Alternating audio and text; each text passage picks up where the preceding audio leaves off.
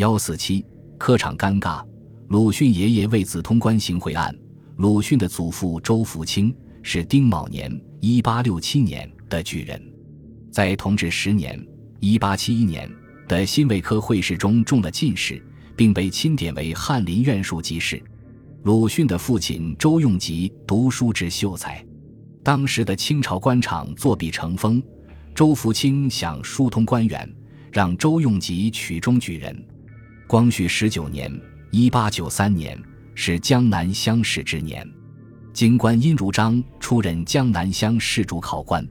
绍兴城内阁中书周福清派人前来拜托殷如章为长子周用吉打通关节。周福清在北京做官多年，和殷如章相识，就写了一封信，附上银票派下人送过去。周家下人拿着信来到主考官殷如章处，正好有苏州地方官拜访。周家下人也不看时机，就把信和银票交给随从，让呈给殷如章。殷某接到信和银票，明白其中的用意，但因苏州地方官在场，也极为尴尬。苏州地方官自然也知道是怎么回事，赶紧端起茶杯喝茶。殷如章看了看银票，便把它装进了口袋。周家下人见银票送进去后也没有回信，就大骂殷如章拿了银子不办事，引得百姓围观。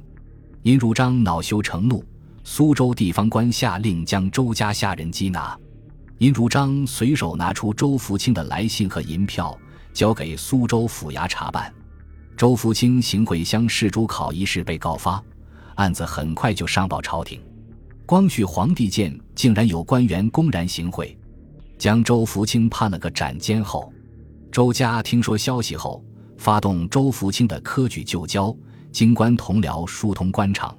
时任浙江按察使赵书翘对周福清的遭遇很同情，就免了他的死刑。周福清在杭州的监狱里待了八年，光绪二十八年一九零二年死于狱中。主考官段如章则受到降级的处分，周用吉被革去秀才功名，贬为庶民。